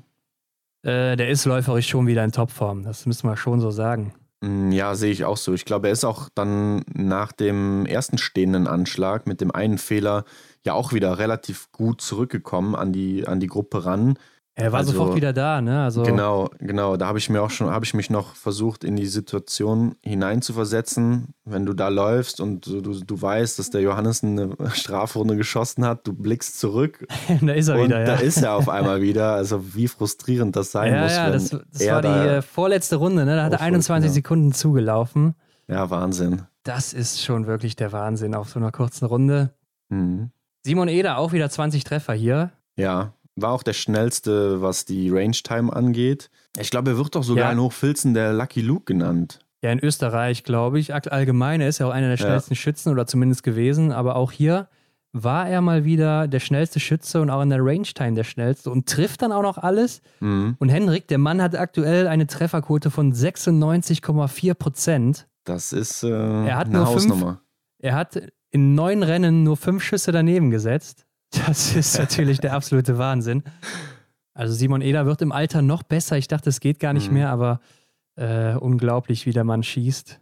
Und ist natürlich auch damit der beste Schütze aktuell im Feld. Naja, ah gut, ja. Okay. Wenig verwunderlich. Ja, Erik Lesser auf Platz 17, zwei Fehler.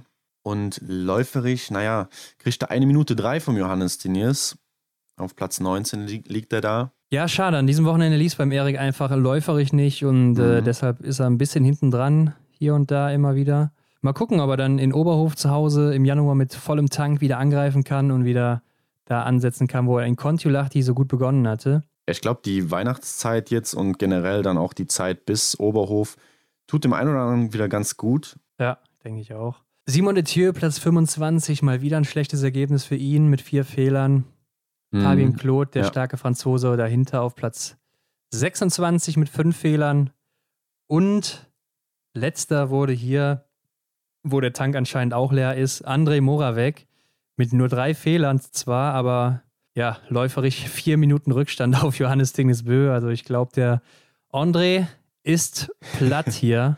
ja, wer sich an die Folgen von äh, Kontiolahti erinnert, da haben wir noch gesagt, mal sehen, wie lange der sich da noch oben hält. Ja. Und ähm, ja, jetzt sehen wir hier, dass es nicht allzu lange gehalten hat. Er hat ja auch schon ein paar Jahre auf dem Buckel. Ja, genau, ist einer der Älteren im Feld. Aber Simon Eder äh, ist trotzdem immer noch oben dabei. Also er Stimmt, beißt sich da, da trotzdem durch, obwohl er der Älteste ist. Ja, ist dann auch keine Ausrede für ihn. Ja, und dann stand das letzte Rennen des Wochenendes an und in diesem Jahr, Hendrik, sogar, abgesehen mal jetzt vom Biathlon auf Schalke beziehungsweise in Ruppolding. Ja, 28.12., richtig? Ja, nämlich der Massenstart der Damen und auch hier an Pfeiffer zwar den Reigen ein bisschen durchkreuzt, aber Martha Olsby-Reuseland mal wieder vorne auf Platz 1 vor Tiril mhm. Eckhoff, die jetzt hier Platz 1, Platz 1 und Platz 2 geholt hat. Und dahinter zurück auf dem Podest Dorothea Viera, alle drei mit einem Fehler. Mhm. Ja, Marketa Davidova reiht sich in die äh, Ein-Fehler-Riege mit ein und wird Vierte. Ja, die Tschechin ja auch immer eine starke Läuferin und äh, konnte sich auf der letzten Runde ja Denise Herrmann noch vom Leib halten, die da so ein bisschen hinten dran war. Ja. Aber Denise Herrmann auf Platz 5 an ihrem Geburtstag heute. Jo, stimmt. Mit zwei Fehlern ist damit auch die beste mit zwei Fehlern gewesen. Vor Elvira Oeberg auch zwei Fehler. Mhm. Und dahinter mal wieder die Wunderkiste Julia Simon mit drei Fehlern. Ja, Denise auch hier wieder die fünfte Laufzeit, Hendrik. Und was ich gerade auch noch sehe, wenn ich mal einfach so auf die Laufzeiten blicke, da ist unsere ja. Franziska Preuß auf Platz drei sogar. Ich wollte es gerade einwerfen. Also die war mal richtig flott unterwegs. Nur sechs Sekunden Abstand zu Marte Olsby-Reuseland, die die schnellste Dame an dem Tag war. Und dahinter auch schon Lisa Theresa Hauser, wie eben angesprochen, die ja auch läuferig so gut ist in diesem mhm. Jahr, so einen unheimlich großen Sprung gemacht hat. Und ja, die dann auch auf Platz 8 landet vor Franziska Preuß, nämlich die neunte wird. Hatten ja noch ein Foto, mhm. finde ich sogar. Richtig, genau. Hast du das gesehen? Ja, ja also. da haben sich beide lang gemacht und. Ja. Ja, Aber man konnte die, schon sehen, dass Franzi hier das Nachsehen hatte. ja, Foto, Lisa hatte die Skispitze vorne. Ja. Janina Hettich, Platz 10 20 Treffer. Karriere, Karrierebestleistung, Hendrik. Und, Karrierebestleistung äh, und Karriereziel eigentlich. Ach, Karriere, sage ich schon. Saisonziel erreicht. Ja, Karriereziel wäre natürlich schade jetzt, sonst könnte sie aufhören. Aber äh, ich glaube, nee, da ist noch Luft nach oben, gerade läuferig. Ne? Hier leider auch nur die 21. Aber 20 Treffer gesetzt als einzige hier heute. Ja, nee, ganz klar. Ich meinte natürlich das äh, verratene Saisonziel, was sie uns im, im Gespräch ja. äh, verraten hatte, mal unter die Top 10 zu kommen, das wäre schon mal echt was, was Feines. Und dass sie das jetzt hier geschafft hat, sie hat auch gesagt, dass es möglich ist. Also sie hat sich das selber ja. zugetraut. Wenn es einen perfekten Tag gibt und der scheinbar an dem Sonntag so für sie war. Und äh, ja, perfekt für sie. Ja, Henrik. Und Janina Hettich hat in dieser Saison 100% Treffer im Liegenden gesetzt. Alles getroffen. Ja, wollte ich dir auch noch gesagt haben. Krass, im ersten Trimester hat sie bis jetzt alles liegend getroffen. Ja, richtig gute Leistung von ihr am Schießstand. Klar, es ist schade, dass man mit 20 Treffern nicht weiter nach vorne kommt. Das mhm. Feld ist natürlich stark bei den Damen und äh, da sind sehr starke Läuferinnen dabei. Aber ähm, ja, vielleicht dann äh, in Zukunft mal, wenn da läuferisch noch ein bisschen was draufgelegt wird und sie dann weiter so schießt. Ja. und wenn Fall sie dann drin. nicht fällt, ne? denn hier ist sie auch wieder gefallen. Stimmt. Ja. Ja, und wenn man dann mal auf die Zeit guckt, dann könnte es dann vielleicht schon für Platz 7 oder so gereicht haben. Ja, es sind ungefähr zehn Sekunden. Ja, und der Kampf hier ums gelbe Trikot, Hanna Oeberg gegen Marto aus Bireuseland, den hat Hanna Oeberg ganz klar verloren mit Platz 14, vier Fehler. Oh ja. Mhm. War ja auch lange vorne mit dabei, hat sich dann aber doch rausgeschossen im Stehendanschlag. Ärgerlich für die Schwedin, die ich auch als Favoritin hatte. Ich glaube, ich hatte sie sogar oh, auf ja? Platz 1 gesehen hier. Genauso wie Alim Beker war, die das blaue Trikot verliert an äh, Elvira Oeberg. Auch mhm. mit vier Fehlern, nur 20. geworden. Lisa Vitozzi könnte man noch erwähnen, hier mit fünf Fehlern auf oh, Platz ja. 25. Also da weiß man auch nicht, was man am Schießstand erwarten kann. Aber vielleicht sind das auch noch so die Nachwirkungen von äh, der Krankheit. Ja gut, wobei da ist natürlich die Frage, inwieweit äh, so eine Krankheit den Athleten oder die Athletin belastet, was es Schießtraining angeht. Ja. Natürlich kannst du auch immer nur dem, dem Schießen im Rennen nahe kommen, wenn du natürlich auch unter Belastung dann trainierst, also mit, mit das Schießtraining mit Belastung ähm, gestaltest. Aber so Trockentraining und so wird wahrscheinlich möglich gewesen sein. Weiß ich ja, nicht. Ja, ich glaube, also als sie krank war, konnte sie nichts machen. Ne? Sie lag wirklich 19 Tage flach oder so. Das ja, ist schon ist halt eine lange Zeit. Das ist nicht wie eine mhm. Grippe, wo man mal drei, vier Tage auf der Couch liegt oder so, sondern ja. äh, das ist schon fast ein Monat, den sie dann da nichts machen konnte. Oder ein ganzer Monat, in dem sie nicht trainieren konnte. Ja, gut, da können Sie natürlich recht haben, je nachdem, wie schwer es sie erwischt hat. Lass uns mal einfach das so stehen lassen und uns nochmal kurz auf die letzte Runde begeben. Ja. Denn äh, es stand ja so im Raum, also Platz 1 war ja vergeben an Martholz Bereuseland, Tiril Eckhoff gegen Dorothea Vira und ich war mir eigentlich ziemlich sicher, dass Tiril das macht. Ja, sehe ich genauso. Also Doro sah auch. auch. nicht so gut aus. Mhm. Hat sich zwar lange gehalten, wie ich finde, aber am Anstieg hat Tiril dann doch die Maschine angeschmissen und war dann auf einmal weg. Und da hatte ich schon gedacht, oh Marte, jetzt musst du aber auch mal wieder Gas geben. Ja. Sonst äh, hängt die dir auch wieder hinten dran. Ja. Ja, der, der Abstand wurde immer größer, ne, als die Tiril da mal ein bisschen Gas gegeben hat. Und ich hatte mir eigentlich so ein bisschen den Zweikampf erhofft, wie es dann auch um Platz 1 bzw. 2 im, ähm, nee, um Platz 1 im Männermassenstart ging. Ja, aber hier muss man sagen, war die letzte Runde relativ langweilig, kann man schon sagen. Ja, wie gesagt, ich hatte, ich hatte gehofft, dass, dass die beiden, Tiril und Dorothea, noch ein bisschen länger zusammenbleiben, dass es eventuell nochmal spannend wird. Aber ja, ich glaube, ähm, die Dorothea Viera war auch einfach platt, wie du sagst. Ja, die Plätze 1 bis 6 waren mehr oder weniger vergeben. Mhm. Äh, Denise Herrmann kam nicht mehr an Davidova ran. Wollte ich gerade äh, fragen, was Davidova kam nicht mehr an Dorothea Viera ran und mhm. damit war das dann auch gegessen. Dorothea Viera ja auch nur die 14. Laufzeit hier, also ja. ja, war auch nicht so gut unterwegs.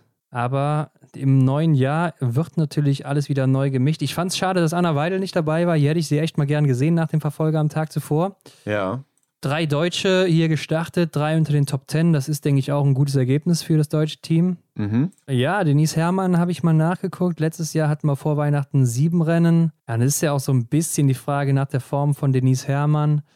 Und läuferig muss man sagen, hat sie dich doch dann etwas verschlechtert, circa 1,5 Prozent. Mhm. Das ist schon einiges, muss man sagen. Äh, jetzt kann man auch sagen, in der letzten Saison, da war sie natürlich gegen Ende auch eher ein bisschen schneller. Da war sie am Anfang auch noch nicht so schnell unterwegs. Deshalb bin ich mal gespannt, was da jetzt im neuen Jahr auf uns zukommt. Ich weiß noch, in Oberhof war sie dritte oder zweite geworden. Mhm. Hinter, ich glaube, zweite hinter Martha aus Bireuseland im Sprint. Du musst es wissen, Hendrik, du warst live dabei. Nee, in sowas bin ich nicht äh, der beste Ansprechpartner, wenn es um ein, zwei Plätze geht. Ja, auf jeden Fall ist sie ein bisschen unter dem Bereich von der letzten Saison, was die mhm. Punkte angeht. Also da ist noch ein bisschen Luft nach oben bei ihr. Und daher denke ich, könnte es schwer werden mit dem Gesamtweltcup, wenn sie jetzt nicht eine Siegesserie startet oder äh, eine Podestserie immer unter den Top 5 ist. Mm, ja, ich glaube auch, dass es in diesem Jahr schwer wird. Gerade weil auch, ich sehe halt Tyrell Eckhoff auf einem aufstrebenden Ast, jetzt hier auch, wenn wir gleich zum Athlet und der Athletin der Woche kommen. Ja. Ne, also, da muss man auch nicht lange ist, rechnen, da weiß genau, man natürlich. Es ist schon mit einer starken Marte Olsby-Reuseland, dann eventuell noch eine Dorothea Vira, die sich läuferisch nochmal verbessert, die ja, was das Schießen angeht, schon wieder eine relativ gute Bank ist. Hanna Oeberg, auch wieder eine, die, ja, die man da nicht vergessen darf. Also es sind so viele und wenn du dann da nicht, ja, ich glaube jetzt von vornherein diese Konstanz hast, dann, dann wird es schwierig. Aber ich hoffe es natürlich bis zur letzten, bis zum letzten Rennen, dass das irgendwie klappt. Im letzten Jahr war sie nach sieben Rennen auf Platz 11 im Gesamtweltcup mit 179 Punkten. Jetzt haben wir neun Rennen und sie ist, wenn wir mal in den Gesamtweltcup reingucken, mhm. der Damen. Ja, auf Platz 9 ist sie.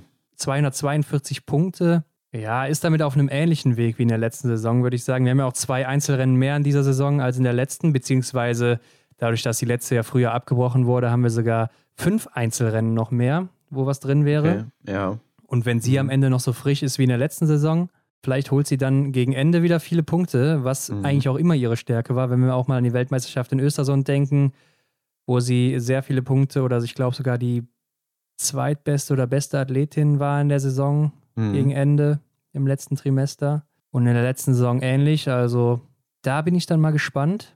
Aber Henrik, komm, wenn wir schon hier sind, Martholz wie Reuseland weiter in Gelb unterwegs, hat auch jetzt eine kleine Führung nach dem Massenstart auf Hanna Oeberg. Mhm, ja, sie führt mit 415 Punkte, Hanna Oeberg 378 auf Platz 2. Und äh, dann kommt auch schon Tyrell Eckhoff, die sich um zwei Plätze verbessert, auf Platz 3 zurzeit mit 346 Punkten. Ja, die zwei Plätze natürlich nur nach dem Massenstart jetzt, ne? also vom Verfolger auf den Massenstart. Insgesamt ist sie, glaube mhm. ich, weiter nach oben gesprungen in dieser Woche. Ja, genau. Elvira Oeberg vor Alim Beker war auf Platz 4 und 5, hat damit jetzt auch das blaue Trikot für sich zurückerobert. Ja. Darf es unter den Weihnachtsbaum legen und äh, ja. ja. Do Tevera auf Platz 6. Ihr hat auch in dieser Woche einen guten Sprung gemacht durch ihre mhm. Ergebnisse, die ja doch wieder oben, konstant oben waren. Und äh, ich denke, da zeigt die Formkurve auch nach oben bei Dorothea. Darf man noch nicht abschreiben.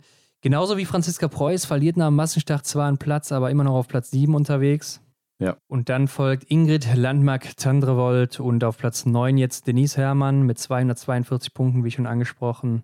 Mhm. Und auf Platz 10 immerhin noch, komischerweise, denn sehr unauffällig, Caroline Offigstadt-Knotten mit 237 Punkten, aber punktgleich mit Marketa Davidova. Ja, ich denke, da macht es einfach die Konstanz aus, die die Caroline Knotten hat, was die, diese, ja, diese Platzierung im unscheinbaren Top 15 Feld angeht, Top 20 Feld mhm. so ungefähr angeht. Ja, wenn wir mal gucken, äh, Johanna Scottheim, die ja mal auf Platz 2 und 3 war im Gesamtweltcup in Kontiolach, die ist jetzt nur noch 17., nachdem sie hier kaum Punkte gemacht hat. Mhm. Hat auch nur 177 Punkte, muss man sagen. Wenn man jetzt schaut, dass da oben schon die ein oder andere wirklich abhaut. Ja, da ist bei ihr nicht mehr viel dazugekommen in Hochfilzen. Mhm. Lisa Vitozzi, 21. aktuell. Janina Hettich klettert natürlich nach vorne nach dem starken Wochenende auf Platz 23. Mhm. Wäre damit natürlich auch erstmal für den Massenstart gesetzt, sollte sie da verweilen. Mhm. Nächste Deutsche ist Maren Hammerschmidt auf Platz 28. Muss mittlerweile dann auch ein paar Punkte sammeln, um auf Platz 25 zu kommen. Mhm. Denn im Moment äh, 33 Punkte Abstand. Wird schwierig, wenn sie da nicht läuferig jetzt im neuen Jahr ein bisschen wieder zulegen kann. Ja, Vanessa Hinz auf Platz 38 und um die Deutschen dann zu komplettieren. Anna Weidel auf 63 mit 20 ja, Punkten. Richtig.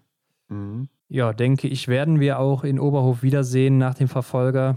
Ja, ich denke, da hat sie sich relativ gut bewiesen. Also wenn man das mal mit Sophia Schneider vergleicht, die ja nicht unter die Punkte laufen konnte in äh, Kontiolahti und in Hochfilzen jetzt. Mhm. Und Anna Weidel sich jetzt auch läuferig so stark angeboten hat im äh, Verfolger, ja. würde ich sagen, ist das Ding ganz klar. Ja, klar ist es auch bei den Herren, denn da führt Johannes Tinius Bö weiterhin das Feld an mit 428 Punkten. Und hier ist interessant, die nächsten drei Athleten, Stola Holmler-Greit, Sebastian Samuelsson und Johannes Dorle, sind alles Athleten unter 25. Kann man da schon davon sprechen, dass die Jungen den Alten auf der Nase rumtanzen? Ja, auf jeden Fall. Also, das kann man ganz klar so sagen. Und ich glaube, das war auch früher oder später abzusehen, da sie einfach äh, ja, mit der Entwicklung auch läuferig, physisch stärker werden. Mhm. Und äh, das ist in dieser Saison jetzt eben bei allen gleichzeitig so ein bisschen passiert. Und deshalb mischen die einfach da vorne auch mit. glaube, gerade bei Johannes Dorle und Stola Holmler Greit wird sich das auch nicht mehr ändern. Also die werden schon unter den Top 6 landen, kann ich mir vorstellen. Und äh, Sebastian Samuelsson bin ich noch ein bisschen unsicher, da der am Schießstand für mich auch, ja, eine Wundertüte ist ein bisschen. Mhm. Ja, ich bin gespannt, wer da einbricht aus dem Feld. Also ich glaube nicht, dass sich alle so halten können und äh, es nur eine Frage der Zeit ist, wann der ein oder andere sich davon von da oben verabschieden muss, genauso wie Johanna Scottheim beispielsweise bei den Damen sich dann da verabschieden musste. Ich weiß nicht, ob wir es schon in Oberhof erleben. Von Johannes Dorle bin ich eigentlich auch überzeugt, dass er das Niveau halten kann. Hm, ich weiß nicht, was mit Stola Holmler-Greit passiert. Also er ist aktuell auch, kann ich dir schon mal sagen, von den Leuten, die alle Rennen mitgemacht haben, der zweitbeste Schütze hinter Simon Eder. Mhm. Ich glaube, wenn er das beibehält und er läuft einfach sehr solide, manchmal sogar sehr, sehr gut, ist er auch immer oben mit dabei und dadurch äh, kann man ihn da oben nicht wegkicken. Ne? Ja. Ja, ist schwierig. Ich bin auch gespannt, was die Franzosen machen, denn Quentin Fiormaillet zurzeit auf Platz 5, Emilien Jacquelin auf Platz 6, Taillebö auf Platz 7. Ja, also da ist eigentlich auch noch Potenzial den einen oder anderen da oben zu verdrängen, würde ich sagen. Ich bin mal gespannt, wann Quentin endlich zünden wird. Also letztes Jahr ging er ja auch erst so in Pokeljuka Antols dann so richtig ab. Ja. Opolding war auch sehr stark bei ihm, ne, wenn wir uns nochmal erinnern. Da war zweimal Zweiter hinter Martin Foucault. Mhm. Und äh, bin ich mal gespannt. Ähm, die Deutschen aktuell auf Platz 12, 13, 14. Benedikt Doll, Arndt Pfeiffer, Erik Lesser in der Reihenfolge. Mhm. Ja, ob die nochmal vorne reinkommen in die Top 6, ja, viele hatten es ja Benedikt Doll zugetraut aus unserem Tippspiel. Ja. Beziehungsweise nicht aus unserem Tippspiel, sondern aus unserem, aus unserer Community Top 5 für den Gesamtweltcup, meine ich. Ja. Ja, ich denke schon, dass da noch was kommt und vielleicht auch zur WM, dass da nochmal die Form, dass das Form hochkommt. Würde ich, ich würde aber alle drei nicht abschreiben jetzt so oder dass sie sich da jetzt weiter aufhalten. Ich denke, da ist schon noch Platz nach oben. Ja, aber wenn ich mir vorne so die Namen angucke, kann ich mir irgendwie kaum vorstellen, dass da einer groß absacken wird, wenn er nicht jetzt krank wird. Ja, nach ganz vorne wird es schwer. Aber ich denke, so ein Jakob Fack rutscht noch ab. Weiß auch nicht, ob, so, ob sich Vettel Christiansen da halten kann. Er hat natürlich das Potenzial, aber Martin Ponzuloma ist halt auch nochmal so ein Ding. Der ist zwar fit, der läuft gut, aber naja, ich weiß nicht, da, da fehlt mir so das Vertrauen, dass ich sagen kann, ja, die halten sich da auf jeden Fall. Ja, aber das fehlt mir im Moment auch beim Benny Doll, muss ich sagen. Okay. Ja, Erlen Björntegard immerhin noch 23. im Gesamtweltcup, obwohl er jetzt auch nicht dabei war. Drei Einzelrennen auslassen musste. Mhm. Roman Rees Platz 33 im Moment. Ich denke, der wird dann auch im Januar noch dabei sein. Genauso wie Johannes Kühn Platz 37 und Philipp Horn Platz 44, der jetzt seine ersten drei Rennen hatte hier in mhm. Hochfilzen, beziehungsweise vier Rennen mit der Staffel. Ähm, ja, Hendrik, was meinst du denn, werden wir im Januar so unverändert an den Start gehen in Deutschland? Das ist die große Frage. Wir haben ja noch ein paar Leute zu Hause sitzen. Und eben, ja. Ähm, ja, da fällt mir natürlich in erster Linie Simon Schemp ein. Es stand ja auch mal außen vor, dass er eventuell in Deutschland, also in Oberhof, zum Zuge kommen könnte. Aber ich wüsste nicht für, für wen. Also ich denke, Roman Rees hat sich äh, gezeigt, dass er stabil schießen kann. Äh, Johannes Kühn ist eigentlich einer der schnellsten Läufer, wenn's, wenn er in der Spur ist. Und ähm, ja gut, Philipp Horn, weiß nicht, in der Staffel hat er natürlich überragend, äh, hat er natürlich Überragendes geleistet oder hat es auch mit, mit Selbstbewusstsein da ähm, in den, als Schlussläufer gut agiert. Ihn da jetzt schon wieder rauszunehmen, würde ich auch nicht tun, weil ähm, ich denke, jeder, der sich an die letzte Saison erinnert, weiß, wo, wozu der Philipp imstande ist. Ne? Was würdest du sagen? Also ich kann mir nicht vorstellen, dass Philipp Horn, Arne Pfeiffer, Benedikt Doll oder Erik Lesser rausgenommen werden, gerade nach den Leistungen nicht. Also mhm. ich glaube, die e-, Erik Lesser, Arne Pfeiffer und Benedikt Doll sind absolut gesetzt jetzt mittlerweile. Wieder. Ja, da, da wird sich auch nichts ändern, gehe ich auch von aus. Aber Philipp Horn glaube ich eigentlich auch, da ihm viel zuzutrauen ist und er ein großes Potenzial hat. Ja. Bei Johannes Kühn muss man gucken, glaube ich, wie die Form ist, da er im Moment auch nicht so gut unterwegs ist nach seiner Verletzung oder den Verletzungen. Ja, ich finde, er konnte sich noch nicht so zeigen. Ja, also er ist ja läuferisch noch nicht so in der Spur und mal gucken. Ich meine, jetzt, wenn er über Weihnachten auch trainieren kann, wieder vernünftig, geht vielleicht auch wieder, geht es vielleicht auch wieder einen Schritt nach vorne, das muss man dann sehen. Mhm. Roman Rees, ja, das wäre dann vielleicht der erste Kandidat, den man mal auswechseln könnte und da vielleicht einfach mal einem anderen eine Chance gibt. Wir hatten Lukas Fratscher hatte in Kontiolahti jetzt seine Chance gehabt, die er nicht nutzen konnte. Stimmt, ja. Und dann vielleicht einfach nochmal Simon Schempe reinwerfen und gucken, mhm. ob er doch zur alten Leistung imstande ist in Oberhof. Ja, in der ersten Woche von Oberhof erwartet uns ja auch Sprintverfolgung, eine Mixstaffel und eine Single-Mixstaffel. Das heißt, vielleicht wäre Roman dann als starker ähm, Staffelkandidat dann hier, ich will nicht sagen fehl am Platz, ne, weil, weil jeder hat da irgendwo seine Berechtigung, aber vielleicht wäre er mal so dann der Platz, der gewechselt werden könnte, um Simon Schemp halt da nochmal die Bühne zu bieten.